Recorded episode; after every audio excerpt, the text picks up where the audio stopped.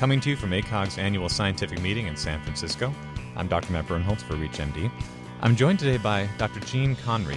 She's past president of ACOG. She's the 64th president of the American Congress of Obstetricians and Gynecologists and assistant physician in chief at the Permanente Medical Group in Roseville, California, and associate clinical professor of OBGYN at the University of California, Davis. Dr. Conry, great to have you with us. Thank you so much. Delighted to be here. Yeah, it's great to have you obviously, in the last year, it's been quite the year for you. Uh, take me through before we get into some of the initiatives that you were um, instrumental in, in helping to pioneer. Take me through just what the experience was like. You came in for the past year. Obviously, it was probably a whirlwind of a year. What was it like? The most incredible experience of my life.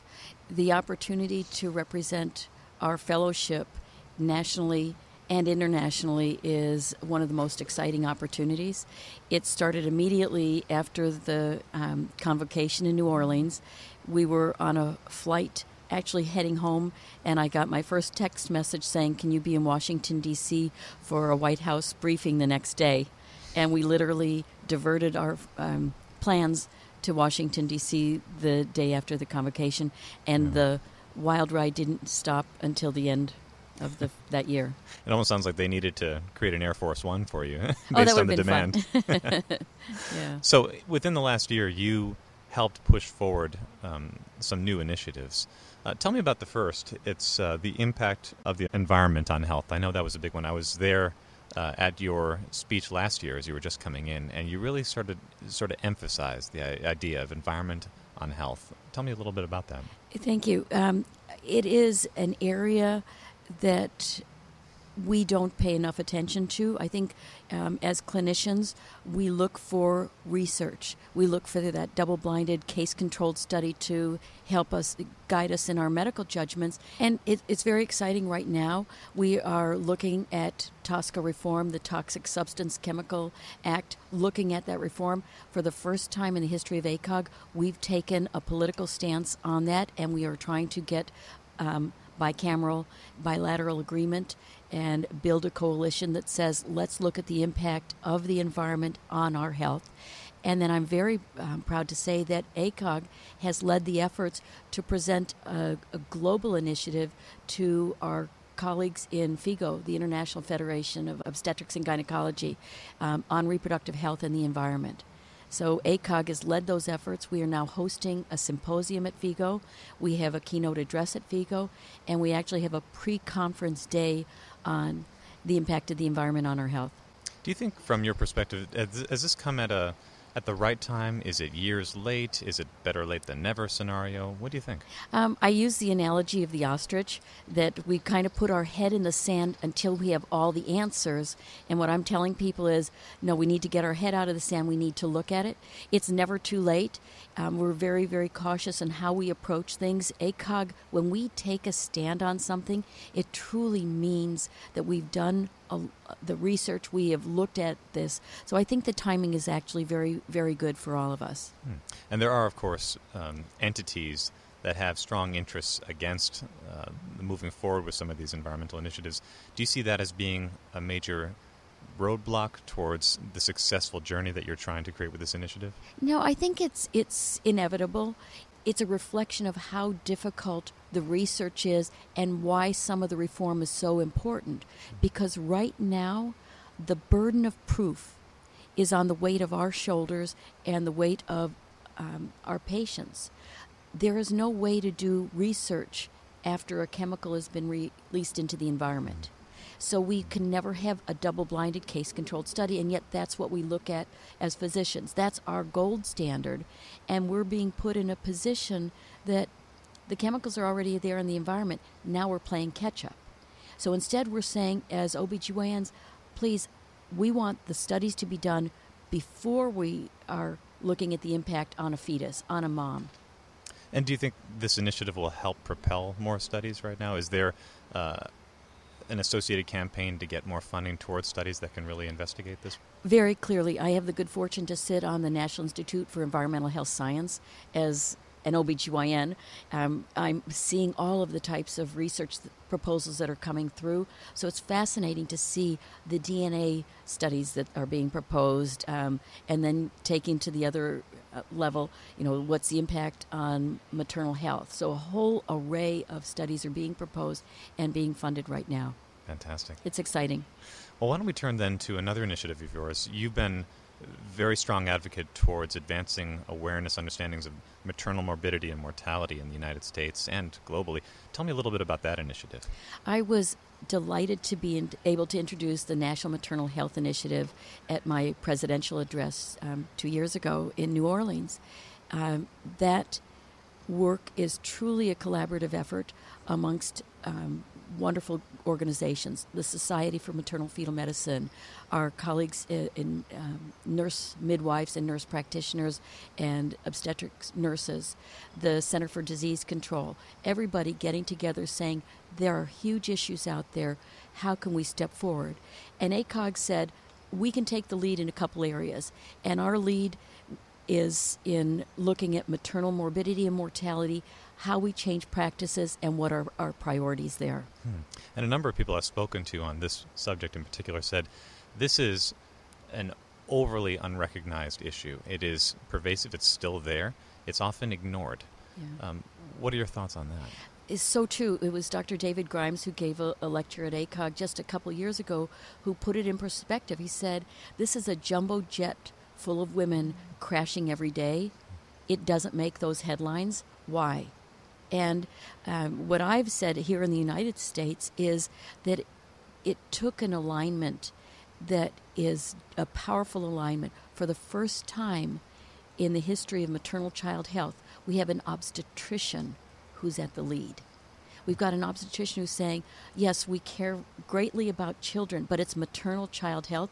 If we don't put an emphasis on maternal health, we're never going to achieve our goals. So having that focus on maternal health um, has really been key, and having a, a leadership um, with Dr. Michael Lu, Dr. Hani Atrash in their positions is an alignment, and having ACOG say, we're there, we're going to step forward and be a part of this initiative. We will lead this initiative. It has been a very exciting time. So to date, there has not been an obstetrician in, in a leading role for this this issue because that seems counterintuitive not to have that. We've had a number of ACOG leaders, a number of OBGYN leaders, but put in place in a government agency. Um, we've had our academicians, but now we've got somebody in the government agency saying this is critical. It took Dr. Lu being put in that position. Hmm. So exciting opportunity. Yeah, very exciting. What What do you think is next down the road for that particular initiative? Um, I think we we call it three bundles in three years. We actually have more than three bundles. We actually have six, but we're trying to have everybody realize that if we can address um, postpartum hemorrhage, thromboembolism, and hypertension right now, and have every single birthing location, and I don't say hospital, birthing location, the entire United States, realize that we have to be able to address those three major problems. We will change the outcomes across the United States. And once we've got the systems in place in every birthing location, then we can add the next um, guidelines and and make changes. And you say the systems. I mean, is this does this come down to approved checklists that everybody universally adopts? Is this uh, an education gap, or is it all the above? It's all of the above. I look at my own hospital. Uh, we adopted California Maternal Quality Care collaborative guidelines several years ago. We put in place training where our um, EVS workers, the, the people who are cleaning the, the hospital, the nurses, the ward clerks, the physicians, everyone is trained and we have simulation training. We have a number of different things. And we have that open, non hierarchical approach where a nurse can be standing there with me and say, um, Dr. Conry, don't you think we need the massive transfusion protocol? And I should say gratefully, yes, this is a perfect time for it. You, you take away some of the hierarchies, you all work as a team, we will improve maternal health outcomes. Hmm. You know, not to play into any stereotypes, but it does sound remarkably Californian in sentiment. Do you think that that will be adopted by other parts of the country, such as the East Coast, which has perhaps a more hierarchical system? Quite the opposite. Our greatest collaborators in all of this right now are in New York. So New York um, has, we're trying not to recreate the wheels. So they've already um, done something uh, great work along thromboembolism and have given that to us. We're doing the postpartum hemorrhage. So I think everybody is, is saying the same thing that this is the way we've got to approach it. That's great. It's a very exciting time. And what about within the education gap sphere? Do you think um, between thromboembolism, uh, postpartum hemorrhage, uh, preeclampsia, do any of those particular areas um, stand out above others as far as where the gaps are? Is there, is there any particular sector in which people you think in clinical practice really just don't know enough and don't have as good a checklist as they should? Well, I think hypertension was one, and then we came out with Dr. Martin's wonderful work along that line, and so now it's implementing that. So the education gap is more we've got the information out there, now we've got to create the implementation. We cannot wait until somebody's blood pressure is sitting there at 160 over 110. So addressing that early and really following the guidelines is critical.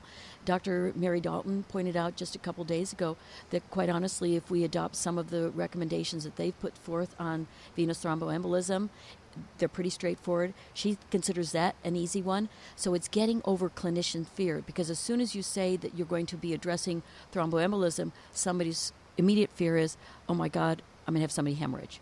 So I think it's the follow up on education and having everybody see yes, we've implemented it successfully. We haven't seen our hemorrhage rates increase, and this is how successful we've been, is really where we need to go. I think the knowledge gap for all of us will be on some of the other ones, or knowledge and implementation. Sepsis. We have a great deal that we can learn from our emergency room colleagues on lactic acid and sepsis. Maybe we need to be working very closely with the EDs and seeing how they've implemented incredibly successful sepsis protocols and reduce uh, morbidity and mortality from sepsis um, with hospital admissions. So we need to be collaborating with our colleagues outside of OBGYN. Um, the second thing we need to do, this one I think is the, the most difficult. We put one of our bundles as obesity. How do we do that? you know, we're looking at the obesity in the United States. How is it we make that an effective bundle? Is it that we as OBGYNs need to really start talking with women about their weight gain in pregnancy, which we've been a little bit reticent to do? So those are some of the challenges I see. And why the reticence? Because I get that. Yeah. It, there's reticence across a number of uh, specialties regarding this issue, but the issue isn't going away. Right. In fact, it's only becoming more prevalent. But why do you think, just uh, from the singular practice up to the organizational level, there is that level of reticence. You know, ACOG came out with great guidelines just a couple of years ago. I had the chance to speak to the Institute of Medicine about them. So our guidelines now are very, very important. I think sometimes physicians worry that they're going to offend a woman about her weight gain. So I think we need to educate on how to approach it. Um, I approach it with every single woman um, pregnant or non pregnant, what I believe is their um, ideal body weight. And I actually start the conversation by asking a woman how she feels about her weight or what she thinks is ideal. They know.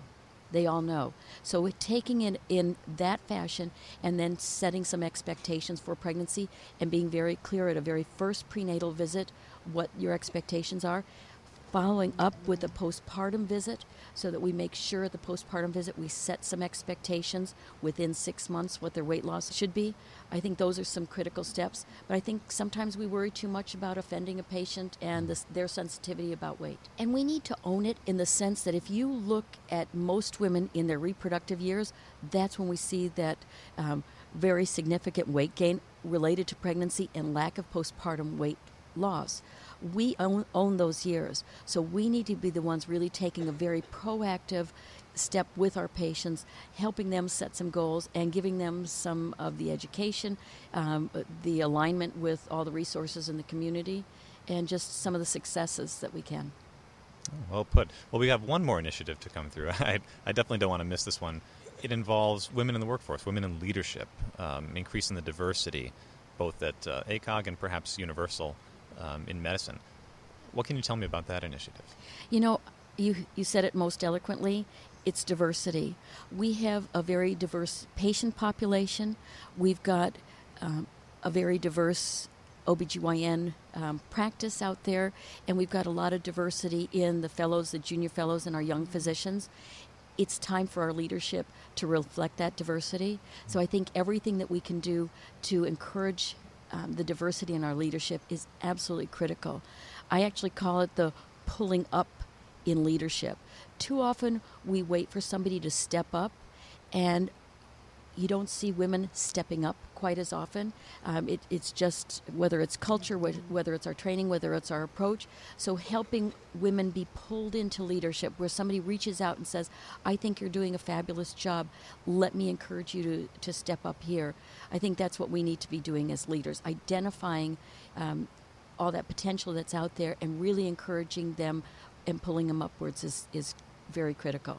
Well, Dr. Conry, I don't think there's been any question of your own pulling up and stepping up to the plate here, to use that analogy. I very much want to thank you for your time. I've been speaking with Dr. Jean Conry. She's the 64th president of the American Congress of Obstetricians and Gynecologists. We've been talking about all the initiatives that she's helped pioneer and the legacy that she leaves for future presidents and future members of ACOG. Again, Dr. Conry, thanks so much for your time. Dr. Birnholz, thank you so much for allowing me this wonderful opportunity. If you've missed any part of this episode, or if you want to check out other episodes on ReachMD, visit ReachMD.com. And thanks as always for listening.